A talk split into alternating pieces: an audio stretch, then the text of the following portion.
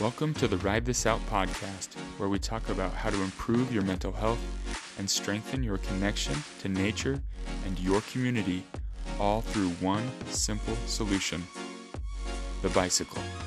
My name is Zach Golding, and I'm a licensed clinical social worker and mental health therapist. I'll be your host as we discuss the power of pedaling.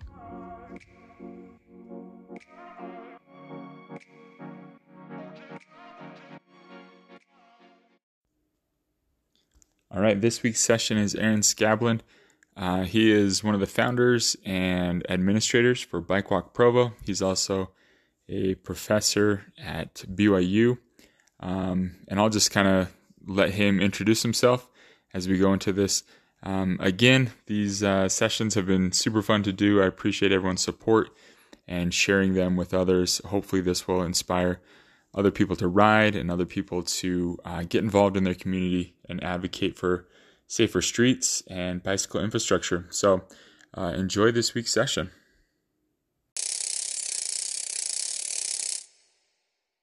To, to chat with you a little bit about uh, just everything that you're involved with um, in the biking world, but just wanted to start by asking you to introduce yourself a little bit, where you're from, how you got into biking, what you do, all that good stuff. Sure. Um, so Aaron Skabelund's my name, uh, as you know. Um, I uh, was born in Idaho, but grew up in Springville, Utah from the time I was five. Um, and then um, uh, after I graduated from BYU, I left uh, Utah for a decade and came back in 2006 and uh, settled in Provo. So I've been here since I wanted to live in the most urban area in Utah County, and Provo is definitely uh, that. Um, I so I, when I when I returned in 2006, I started teaching at uh, BYU. Um, I'm a historian, um, and my specialty is modern Japanese history. And um, do you want me to go on? Yeah, yeah, keep yeah. going. This is good. So, so uh, because of my well, growing up, I guess I'll talk about how I got into kind of bicycling and active transportation, transit advocacy. Um, uh, growing up in Springville, um, it's a was a small town, and uh, I had five older brothers and uh, three younger sisters, so a big family, um, and always walked uh, to school. I rode my bike uh, my uh, rally red bike to the the library. We I grew up without a television, um, so reading books and um, kind of being active was something that uh, we valued as a family. And but uh, and I had two two older brothers uh, who, you know, when they gradu- graduated from high school, they were from Washington to California, and I think they were influenced by the the bicycling boom of the 1970s, um, and that rubbed off on me.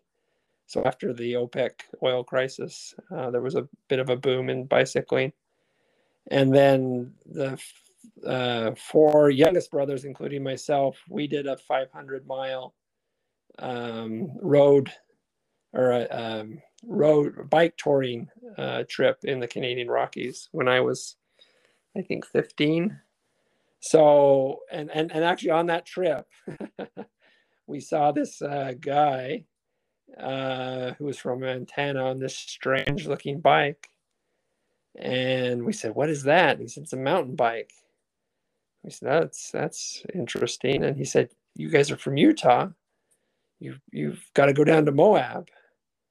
and um, so we that uh, winter over the Christmas break, we went down to Moab and rode the Slick Rock Trail. There was only a single bike shop in the entire town.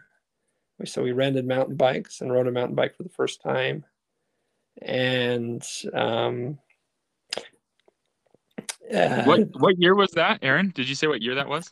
That was um that's a question. Probably about um, I was probably about 15 or 16, so about uh, 1985, 1986. Anyway, so wow. I, I, was I was a recreational uh, rider, kind of growing up, uh, not, um, and then I I was sent uh, to serve a mission for the Church of Jesus Christ of Latter Day Saints when I was 19 to Japan, and Japan uh, is a country. Well, I was, a, I was a bike missionary. I rode a bike for two years, and uh, also saw. Um, it wasn't great, you know, bicycle infrastructure, but a lot of people on bikes, so it was very safe to ride on bikes, easy to get around, easy to combine with their their great transit system.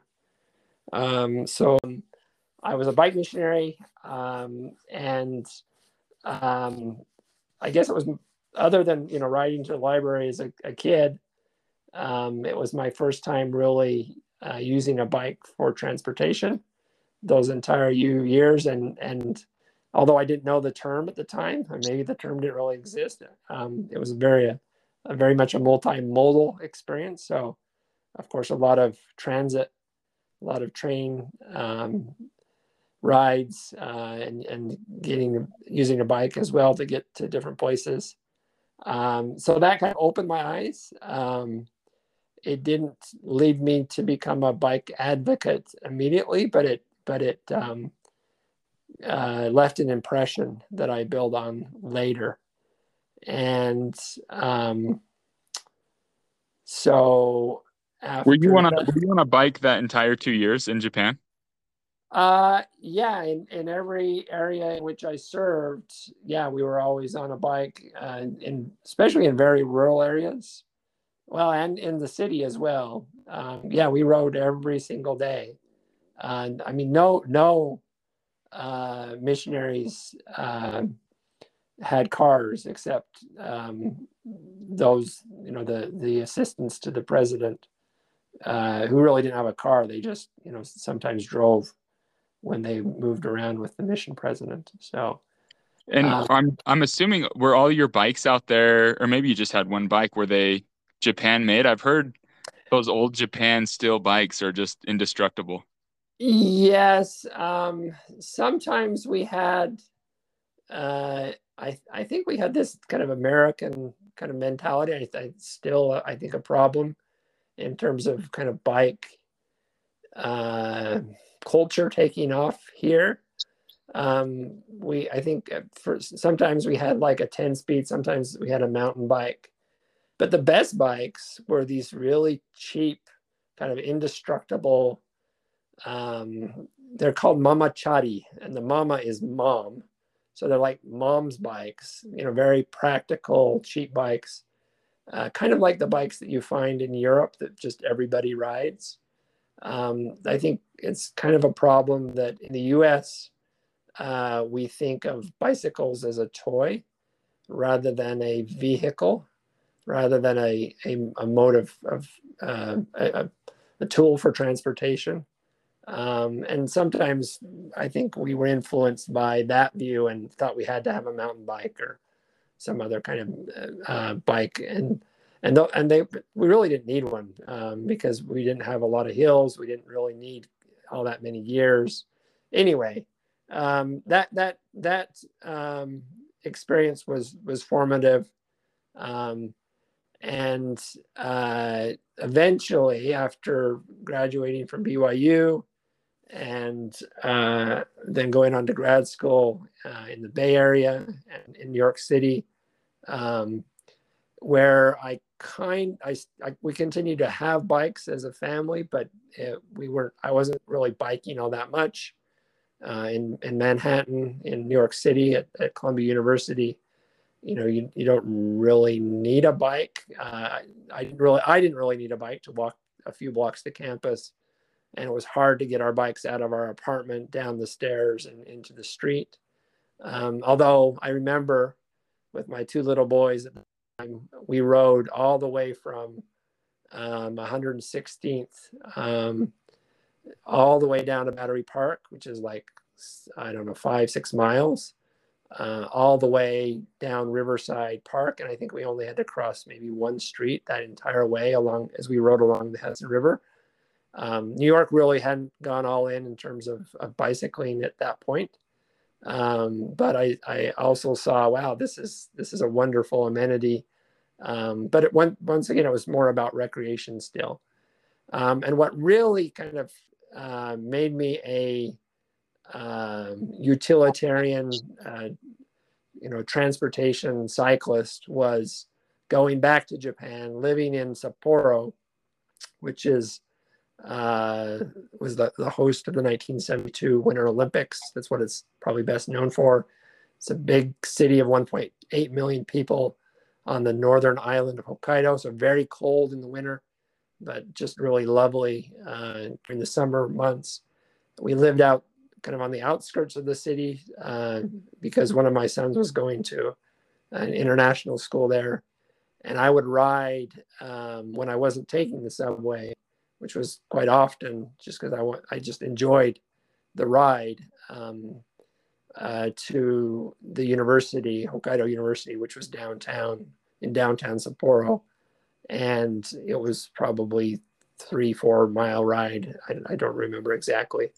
Um, and I did that for three years. And so by the time uh, I finished my PhD and the postdoc in, in Sapporo, um, uh, and we were ready to, to move back to the US, and, and uh, uh I got the job at, uh, at BYU uh, and started teaching. Um, we, you know, wanted to live in the most urban, as I said earlier, most urban place in Utah County, and that was Provo, because I wanted to uh, be able to ride year round to, to work. Uh, we wanted to be a one car family. Um, um, so we, we bought a house uh, directly west of, of BYU, um, uh, right near Lions Park. Um, and uh, that that uh, uh, that, that, that choice. And then also uh, some conferences that first year at BYU. I went to um, uh, Amsterdam for a conference that fall and uh, Sweden uh, the next year. And I saw really good bicycle infrastructure and and lots of people on bicycles. And that experience got me thinking, you know, Provo is great. Um, uh, in, a, in a lot of ways, but it could be so much better if we'd really um, make it uh, safer and more uh, what convenient and, and pleasurable uh, for people to have a choice about how to move around uh, our our community, and um, that didn't immediately lead to uh, advocacy. Um, there was one other thing that kind of uh, was necessary, and that was, as I mentioned, we we bought a house on the south end of Lions Park, and this 17 acre park behind our house. Our back gate opens up into it, and um, this was a wonderful uh, public space, but it had undergone years of benign neglect, and I led an effort to.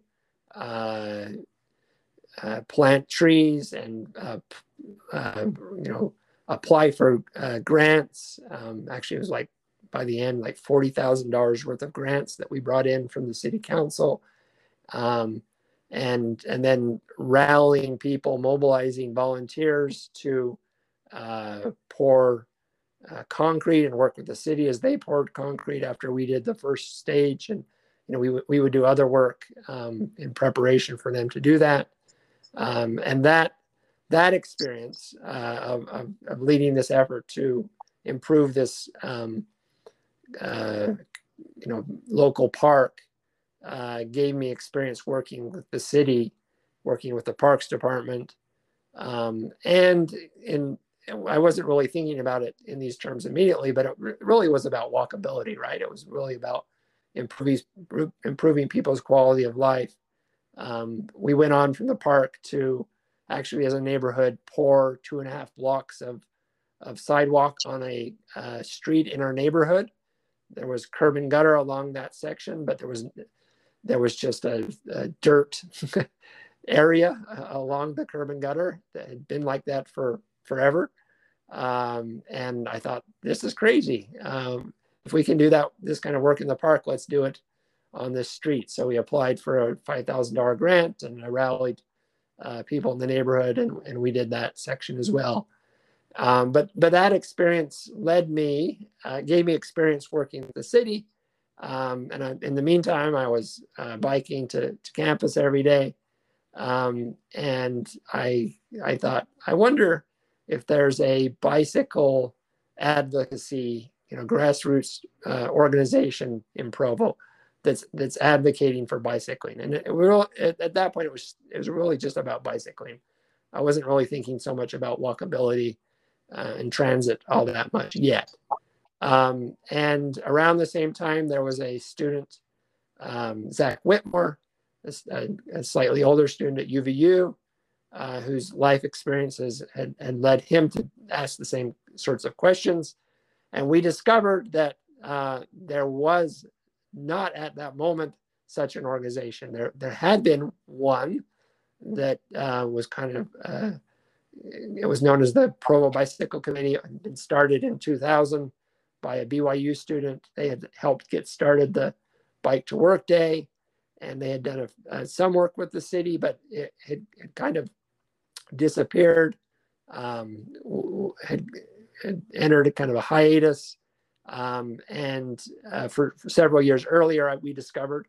And so we thought we're going to revive this organization and we're going to uh, get the city to, to recognize it kind of as a quasi official organization. And so we went, Zach and I, and uh, someone else who had been involved in the early organization went to, to Mayor John Curtis, who had just uh, been elected, and said, Hey, will you recognize us as the uh, mayor's Provo Bicycle Committee. And uh, Mayor Curtis was an was an active guy. He was a trail runner, um, but he hadn't bicycled since he had been a missionary in Taiwan. Um, but he, I think he said, "Yeah, I, I uh, recognize the value of that." Uh, and Zach also was really clever because he, at the time he worked at Mad Dog, Mad Dog Cyclery, and he would uh, lend bikes to to Mayor Curtis um, uh, and said, "Hey, try out this bike, try out that bike," and uh, in part because of that, and also because I think of other influences, Mayor Curtis became kind of a, a recreational roadie cyclist, um, and he saw the, the work that we were doing, which was more focused on utilitarian cycling, but also at that um, time we were still kind of working on uh, you know, trails as well, because uh, groups that were advocating for, for mountain bike trails hadn't emerged at that point. Um, so that that was it in 2008, and that uh, since then, 15 years later, uh, you know, we we grew uh, the Provo Bicycle Committee uh, into what became known as um, Bike Provo back in I think 2018, um, and we uh, then a couple years later, uh, we we turned it into Bike Walk Provo. Um, it's now a, a, a nonprofit, uh, and it's very highly organized. And and um, I think over the last 15 years, we've we've uh, um, not only changed the culture of Provo, um, but I think more importantly, we've um, with working with the city um, sometimes collaborative, uh, collaboratively, and sometimes uh, in a little bit more adversarial way, kind of pushing them to do what they ought to be doing. I think we've accomplished uh, quite a bit. Um, so, yeah, that's that's a general uh, kind of history and kind of overview. Love it. That's amazing. I think uh, for one, I you know Lions Park is amazing. So you did a great job over there. Oh, That's beautiful. I love I love going over there. Yeah, it, it's become the I think one of the most popular parks in uh, Provo. Um, when we moved in, there was only a walkway on the north and south end, and I thought, this really ha- ought to have walkways all the way around. Um, there was a playground in the middle of the park, and and parent and parents had to push the kids in their strollers through all this grass to get to the playground.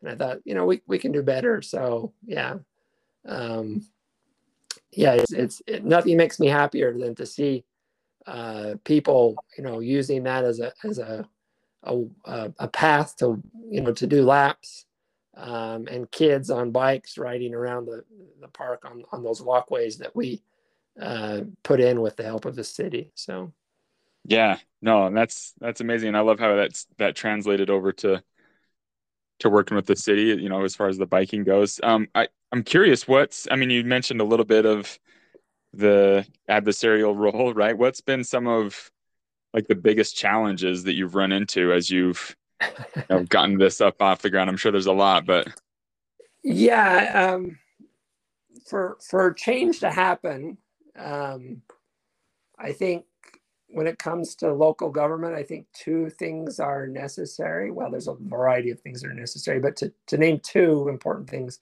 you got to have good policies in place, right? You, you, you need to have plans that uh, give uh, local officials kind of permission or uh, the kind of guideline to to to do good stuff to to to bring about change.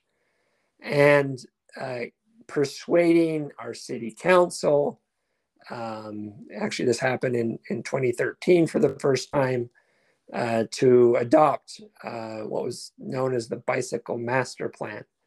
Um, that was a challenge um, this was a, a plan that had been uh, con uh, what um, developed or, or, crafted by a consulting for, firm that had, had been hired by uh, our regional planning agency, Mountain Association of Governments. It was a great plan, um, but it needed to be officially adopted and endorsed by the council. Um, and so uh, we lobbied for that. We even we even had a protest in front of City Hall uh, with people holding signs uh, to to put some some pressure on the city council. Um, and uh, they adopted it, but but that wasn't enough uh, because even if you have great plans, if you don't have great personnel uh, who are uh, forward thinking, who who embrace those plans, then that's acts as a as, as an obstacle. And it's really only been within the last uh, two, three years that we finally had in Provo some uh, great uh, forward thinking traffic, or I shouldn't say traffic, uh, transportation engineers uh, who have really started to embrace uh, a vision of what what cities should look like in the 21st century, uh, who who've moved away from this kind of outdated, antiquated 20, 20th century car-centric uh, vision to one that's more multimodal, modal, you know, transit, active transportation, uh, where uh, you know you, you, give people really a choice about how they can they can move around. And um, even though the policies haven't been updated and they still need to be improved, we found with these new transportation engineers, and particularly now um, with the new city engineer, who um, we, we weighed in very heavily as an organization when the city was doing their search for a new um, city engineer. And the mayor said that she had never had uh, heard so much so, so, much public comment about a, a, hiring decision and probably maybe even any other decision um, and and they hired somebody who who were who's who's really um, forward thinking thinks about um, transportation in a, in a, comprehensive way um, so that uh, I feel like we're we are really making a lot of progress uh, in part because of, of, in large part now because of, of great uh, personnel. Um, but it's still struggle. We still need better policies. Uh, we need uh, our elected leadership uh, the our mayor, to you know to have the back of, of these transportation engineers when they try to do something innovative and bring about change because there's a lot of people, uh, particularly older people who are kind of stuck in the, the 20th century in this car centric uh, world that they existed in for so long, who, who resist uh, change uh, when it comes to making our public streets uh, safer for everyone. Um, and they resist change in, in terms of land use and, and making uh, you know, allowing for for people uh, to live closer to where they work and study. Um, and you know, a, a, big obstacle to to active transportation is is our our land use policies that uh, lead people that have led to sprawl, uh, people having really uh, long commutes uh, that that are hard to cover with with transit and are, are so distant that it's you know difficult uh, for active transportation to to uh, um, to to really uh, realize its potential. Um, so you've got to have both of those things. You've got to have uh, better transportation um, and land use policies uh, to to bring about uh, change that will that will improve the quality of life of everyone um, even those people who insist that they want to continue to drive, um, their, their quality of life will also uh, be improved if, if you make these sorts of changes. Yeah, I uh, recently I was talking to someone who um, was helped helped out a little bit with the development of the Murdock Trail out here. You know, starts yeah. in Orem yep. and goes up all the way up to Lehi. Yep. And uh, he was, you know, talking about how, and maybe you were involved with that too. I don't know. Were you were was you involved this, with that? Was, was, this Jim Price? No, it wasn't. It was uh, his name was Brandon um, Stocksdale. Oh, Brandon. Yeah, yeah. Uh, I know Brandon well. Brandon's yeah. Um, you also might consider talking to Jim Price. Uh, he's the tra- trails guru uh, at MAG, the Mountain Lands Association of Governments, yep. that I mentioned earlier. Um, yeah. His first his first project as a planner was the College Connector Trail, mm. and and then he was he was also uh, the main planner behind the the Murdock Canal Trail, and now he's working on this this extension of the Provo River Trail from Vivian Park up to uh, Deer Creek. Um, so um, he, I think he'd be a really interesting person for you to, to talk to. But yeah, yeah I, I, I, wasn't directly involved with the Murdock Canal Trail. Um, uh, I think it's it's wonderful. I think it's wonderful as, as a as, for recreation, but also uh, as as the counters that that MAG has set along the trail show. It's also being used extensively for uh, transportation as well. Um, oh yeah, like I I uh I commute on it daily. I, I ride my bike oh, on it daily because I yeah. my office is up in American Fork, and so it, it was just interesting hearing, you know, how much you know resistance people were putting up about um doing that trail, which yeah. you know it was just an open canal, anyways. You know, um, and now fast forward how i don't know how long it's been 10 15 years and it's literally being used by hundreds of people every morning when i ride yeah there's hundreds of people on that trail so it's been really cool to see people embrace it and using it. Yeah, yeah, and and and that's in large part thanks to GM, but also other planners. I think um, along the Wasatch Front, we have one of the best uh, separated trail systems um, that you can find. Um, you know, you can go all the way from Provo to Ogden on separated trails with very few street crossings, um, all the way to, to, to Ogden. So um, yeah, know, amazing. We're, we're, we're, trying to build on that. Um, right now, I'm working with uh, Logan Millsap, also somebody that I think you ought to talk to. Um, mm-hmm. He's in Springville. You may have you, you, you probably you met him at the parade, right? Yeah, um, he was uh, he was Luigi, right? Yes, exactly. Yeah. He, he's also on a, uh, a, kind of advisory board with with UTA.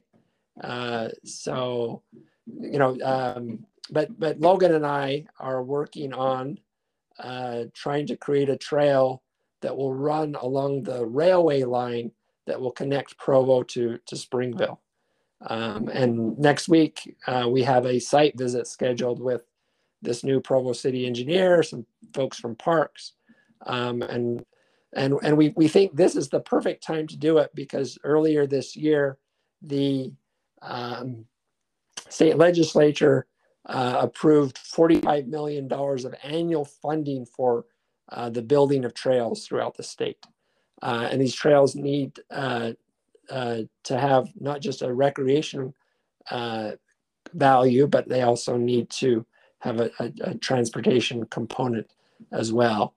Um, and as I as I mentioned, I, I grew up in Springville, um, and since then I've I've ridden my bike a few times from Springville to Provo and vice versa, uh, but it was never uh, uh, an enjoyable and experience, um, and, and and never a very uh, fast uh, ride, because the two choices you have is to go over Ironton Hill, um, right next to you know 50 plus miles per hour uh, cars, uh, or to go through the Westfields, um, and so that's a very roundabout way to get from Provo to, to Springville, or vice versa. Um, and uh, this this trail is flat. It runs right along the railway line, and it, it would provide a wonderful connection. I ran it the other day last week, um, and I and you know I'm not a fast runner, but it didn't feel like a a, a long distance uh, because it's a, a pleasurable uh, you know ride or run. Um, so so I'm really optimistic about um, things going forward.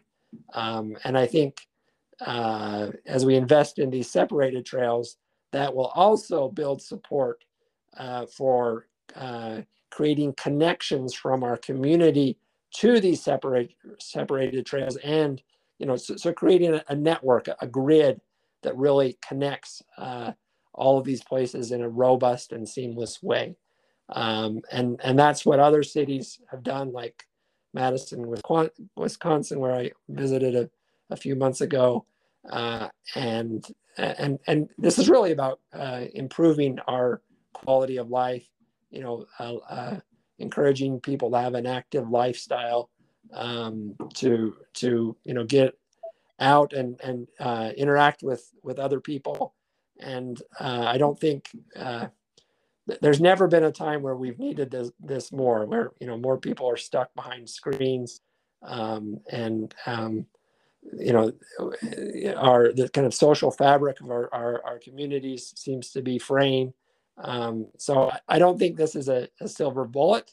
This is not the only thing we need to do, but I think um, encouraging active, uh, sustainable, um, healthy um, lifestyles and, and transportation habits uh, is, is really important to, to um, some, to many of the, the, the challenges we, we face. And I haven't even mentioned, you know, climate change and the need to reduce emissions and all of that. Um, I mean, this, this, once again, uh, active transportation is not the most important thing we can do, but um, you know, combined with transit, um, it can really uh, have a, a, big impact.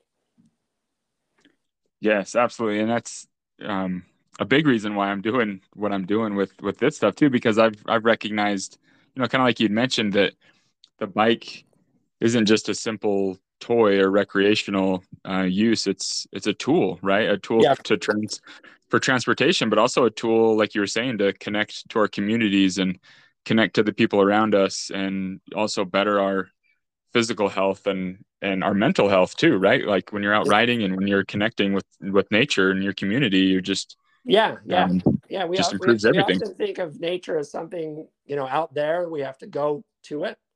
But we're that's kind of an art, artificial separation uh, between kind of culture and and nature. Um, nature is all around us right? It's um, uh, it's it's the the cool air, it's the trees, it's you know, um, that so we get that connection, but we also uh, it also connects us with other people. Um, as I was saying, um, I've never. That's one of the things I really enjoy about moving around. Um, you know, I like walking as well, but you can move a lot faster on a bicycle.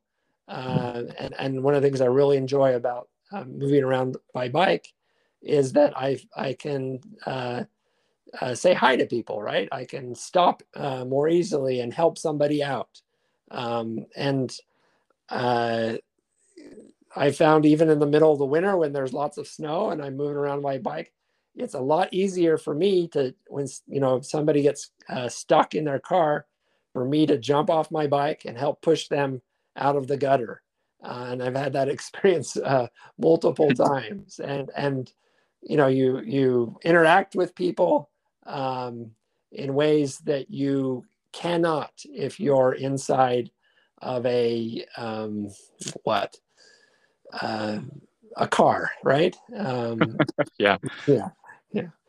And and and you and i think you you also behave uh, in in better ways as well. I mean you know we we usually road rage is not a term that is uh, applied to people who are on bikes. It's applied to people who are driving around in cars right? Who, uh, behave in, in ways that they normally wouldn't um, and that they only do so when they're uh, in a car or maybe uh, when they're on social media. And uh, once again separated kind of alienated uh, from from the people that they're uh, interacting with and often uh, treating you know very poorly whether it be uh, you know in in in, the, in a driver's seat or in front of a, a, a computer on a, or on a phone yeah yeah and i'm i'm with you 100% on that that's a big reason why I, I bike to work and I bike all over the place too. Is it just helps keep kind of my peace of mind and more, you know, I'm more calm and um, just enjoy the enjoy the ride a lot more. So I I used to uh, commute down to Provo quite a bit when I was working down at an office down there, um, and this was you know recently. But I I've noticed all those changes down there, and you guys did a great job. I I honestly I loved biking through Provo, and I I still do. In fact, me and my family still like to attend a lot of the events and everything down there. And so, yeah, you guys have done a great job. But I'm curious, what what is something like that you're most proud of, like as you look back over, you know, the last, you know, multiple years that you've been involved with your advocacy? What's something, whether it be you know different bike lanes or different um, walking areas, what's something that you've been most um, impressed or proud by? Um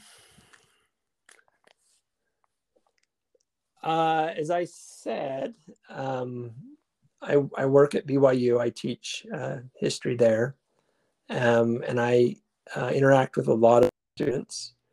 And um, I'd really like to create. Uh, students have have a have a kind of financial incentive to to not uh, have a car, right? Um, and and they're young, so they're they're they're most open to change, um, and um, so creating creating a um, a community, uh, a, a university city. People sometimes call Provo a college town, but uh, it's not that. It's it's really you know, we have not just one university, but uh, two universities, one in Provo and one right next door in Orem, uh, that are huge. And uh, th- these are not towns that we live in, these are cities, these are metropolitan areas.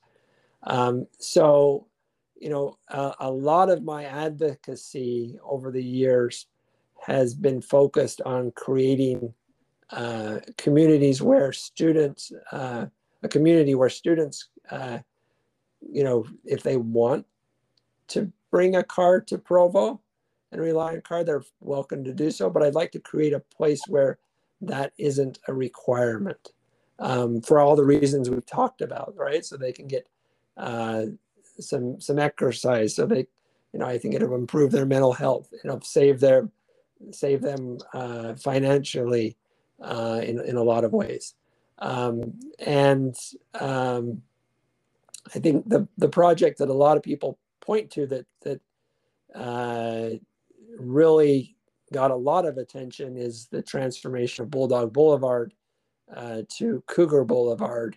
You know, the, these protected bike lanes uh, and and the other changes to to that street, um, and that one I think we played a really important role. Uh, Mayor Curtis and to some degree Mayor Kaufusi by not uh, you know giving into the, the to those who were resisting uh, the project. That that was a, a very important project, but in some ways um, I'm more proud of uh, the two bike neighborhood bikeways or neighborhood byways uh, that that also run up to campus, Second East um, and Eighth East, uh, that Bike Walk Provo volunteers working with people in those neighborhoods uh, work to improve. Um, and uh, Second East, uh, the city did a, a, variety of things. We wish they would have gone further uh, and and and narrowed, uh, you know, the the street at the intersections with with bulb outs even more than they they did. But um, when they did that project, it was it was the the, the engineers who I mentioned earlier who, who, who were not really embracing uh, kind of urbanism uh, and, and, and doing uh, kind of as little as possible. Um, but I've met, I've met lots of people who, who are not involved in Bike with Bike Walk Provo, who know nothing about us, who say we, who, who, who when they, when they find out uh, that I'm affiliated with this organization or they find out that I had something to do uh, with the street or even bef- without even being prompted in any way, they say they love uh, Second uh, East. Um, and just the other day, um, my department chair, who, who periodically uh, rides to campus by bike and lives in Southeast Provo, um, I, I said, Hey, what route do you take? Because uh, I, I was going to recommend 8th East. And, and he said, uh, I take 8th East. And I'm saying, and, and he had discovered it on his own, right?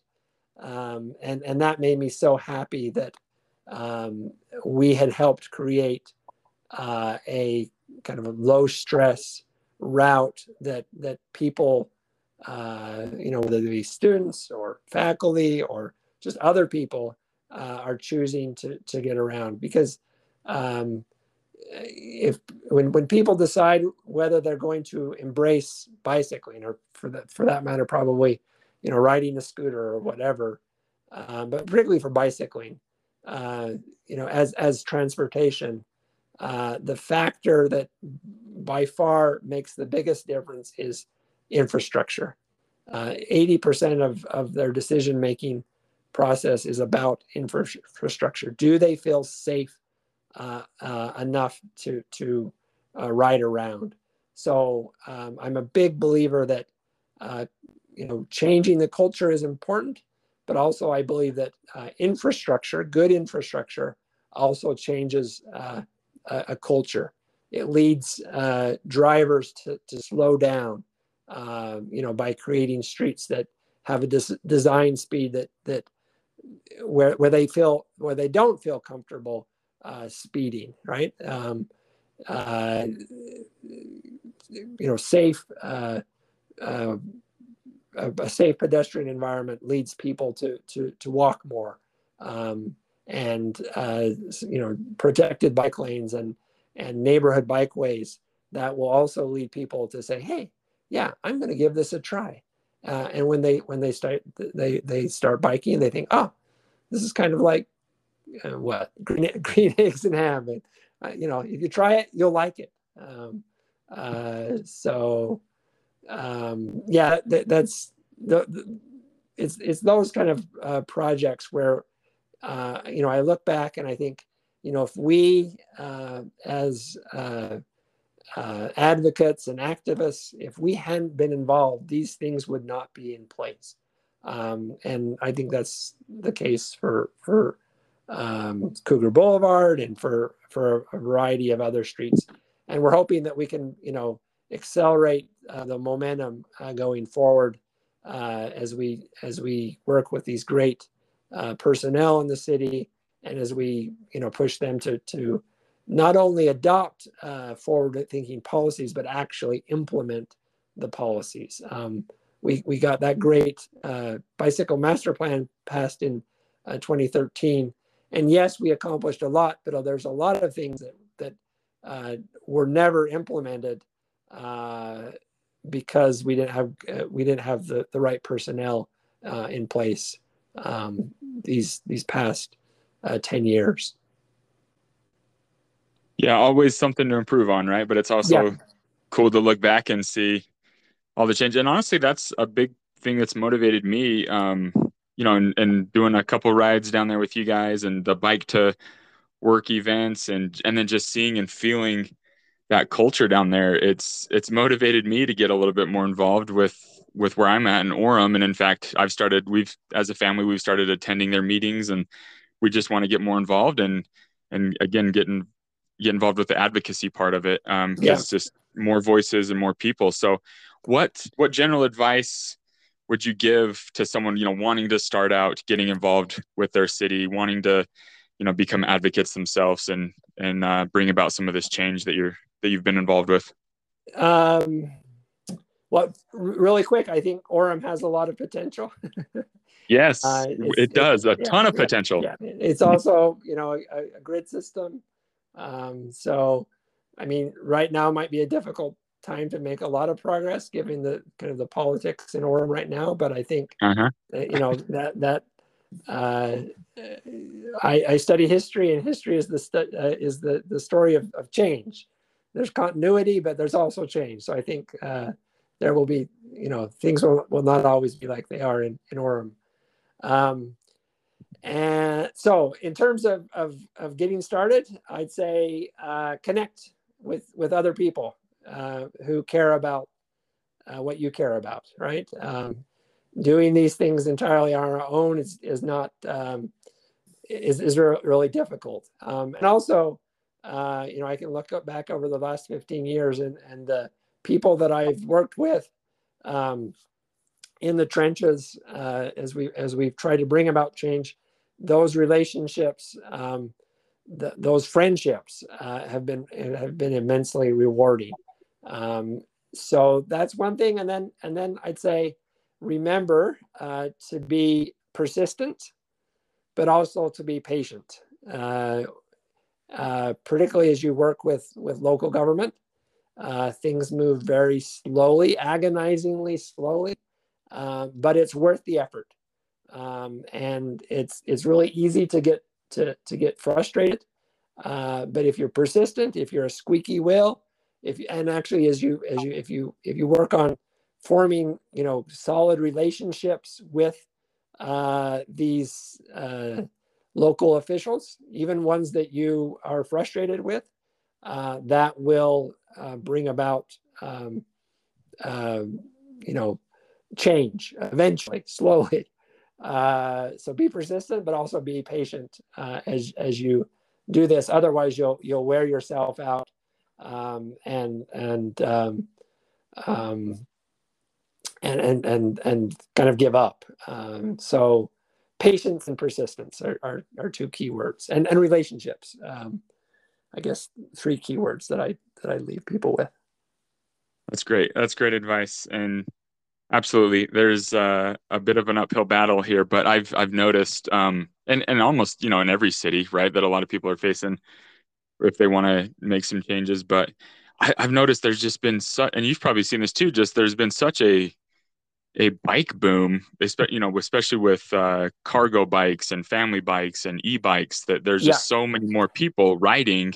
Yep. That, yep. that we're almost at this like renaissance, if you will, like this this moment of everyone is starting to realize, oh, like I can ride a bike five miles no problem on a on an e-bike or a regular bike or whatever and and it's yeah. you know i'm not all sweaty like this is great and so hopefully with uh, getting more people out and you know active and connected and advocating um, you know there's a a high need for it for sure and you know i'm i'm a major like you were talking about a major proponent if if you build it they will come right like if, if yeah. you put it out there people are going to ride and uh, and and like I said, more and more people are riding. I mean, just the e-bike sales alone last year, I was looking at it was it was almost a million bikes were sold in America. So it's yeah. it's and, and, pretty and amazing. in Utah, more e-bikes were sold than electric cars. Uh, yeah, last year, and and I'm a I'm a huge believer in e-bikes. I think they have the potential to really, and we're seeing this being realized to really um, expand ridership. Right, people um, who who would normally ride uh, will will start riding, but uh, we still face the same challenges. That is, people won't continue to ride those e-bikes, um, and and they and they they won't ride them for transportation. Um, and and e-bikes really you know really change that dynamic, right? You can go uh, a lot further, a lot easily, uh, a lot faster, right? So they can really extend people's uh, commutes. Um, but they won't do that uh, if we don't make our streets safe and we and we don't create a grid, a, a, network that allows people to get to the destinations that they want to get to. That doesn't mean we need bicycle facilities on every street, but we need uh, to create a grid that allows people to, to you know to get to school, uh, to get to work, uh, and um, and and I think we're we're making a lot of progress uh, on on doing that. Um, and uh, that's definitely the case in in uh, Provo. But I also I have a lot of hope for for Orem as well. You've got a uh, you know the Orem. I don't know what their new name, but was the Orem Bicycle Coalition uh, that's been working on this, and and they're and they're despite the difficult headwinds that they're uh, facing, uh, they're they're continuing to plug away um, and I think history, uh, to come back to history, history is, is on our side. Um, but uh, we, we have to be actively engaged, uh, anxiously engaged in, in, in moving it forward rather than hoping that it will just uh, move in that direction. Uh, and, and, and, you know, it's, it's on the local level that you can really make a d- big difference, that you can really bring about change. And, I, and I've seen that uh, be true uh, these last, you know, 10, 15 years here in Provo. I love it. A lot of, a lot of lessons to be learned from your experiences, Aaron. So I, I seriously, I greatly appreciate you taking some time and, and sharing your, your story and the history of it. And, uh, like I said, I, I've been motivated just by talking with, um, you know, a few of the people down there in Bike Walk Provo just to get more involved in my community. So I hope that other people listening to this too can can feel that energy and that that drive as well that you guys have and and uh, create change. I advocate for change. I, it's awesome lessons. So again, thank you so much. I appreciate You're it. You're welcome. Thank you for your interest, and it was uh, wonderful to meet you uh, a couple weeks ago, and and look forward to continuing to to work with you. Yeah, absolutely. I'll I'm gonna I'll reach out a few more times too for some other pointers and help and stuff. But we'll we'll be down to some family rides as well because we're we're kind of uh, we're in Central Orem. We're right by the library, so we'll oh nice. We'll see. Nice. We like to cruise down there and just take you know the the different trails down there. We we have a safe path to get down and, there. So and I I did I ask you about um uh, what is the Carterville Road? You ever use the Carterville Road? Yep. We okay. love Carterville Road. That's like the best kept secret in Orem. That's I would love that road and and and actually I, I, don't know if i mentioned this but i'm i'm working with mag to to make some improvements of that on that road because i think it's a i mean this is this is something that that i hope happens pretty soon is you know people discover these routes kind of word of mouth uh, or in other ways but we really need uh, you know wayfinding sign signage mm-hmm. uh, and and also i think that would act as a uh, as encouragement for people to ride and also uh, make uh, bicycling uh, more legitimate in the eyes of, of, of drivers as well, right? Uh, if they if they see signage that is kind of bicycle specific, um, and I'm I'm hoping that will happen within the next year. I've been working trying to get that to happen for several years now, and practicing a lot of uh, persistence and patience on that front. But, yeah, yeah. So yeah, no, I I hear you, and I I uh, yeah, Carterville, we love that road, especially in the in the fall with all the leaves down there. It is it's a beautiful path. yeah, it's an yeah. amazing path. So, yeah, absolutely, more signage. Um, like you said, to legitimize it and just let it let people know that it's out there and just um, because yeah, I think that's one of the intimidating processes of of biking anyway, right? You're like, where am I going? I don't know how to get into this, but there's been a lot of really great you know apps developed and different bike routes yeah. and stuff that people. Yeah. You know, downloading Trailforks on my phone was a game changer for me in the mountain bike world because then it just opened my mind of like, oh, this is where the trail is. Yeah, yeah. And yeah. this is how I get to these places. But they also have a lot of really good city paths marked out too. And so, yeah, just having them marked and and um, again, just it's less intimidating and it's a lot easier to get into it. So right, yeah, cool. Love it. Okay, all right. Well, well thanks again, Aaron, and uh, we'll yeah. we'll be in touch in the future for sure. Okay, really enjoyed the conversation, Zach. All right, same okay. same to you. Thanks. Have a good night. Right. Good night. Bye bye.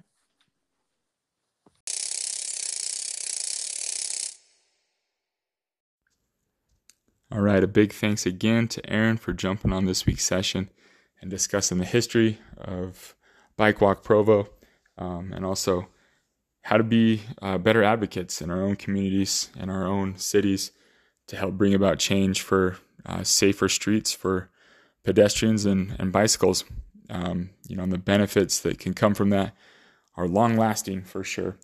And so uh, I loved the the concepts, the key elements that he talked about there of you know being having good connections, good relationships with other people, and being consistent with how we're doing it. You know that persistent nature, and also um, being patient. You know, so those are three uh, key elements that can help us, you know, personally with any kind of change that we're going through. You know, the relationships that we have with other people, and being persistent, and also being patient. So, um, great stuff there. Awesome. All right, thanks, guys. Uh, thanks again for the support. Thanks again for um, you know liking, reviewing, sharing. That really helps this podcast grow, um, and sharing it with other people too, other bicycle enthusiasts or other family members, other friends that um, you know been thinking about getting into riding. That the whole idea is to discuss the the benefits of all different types of riding, um, and also just again staying more connected with with your community and with nature so uh, thanks again and let's all ride this out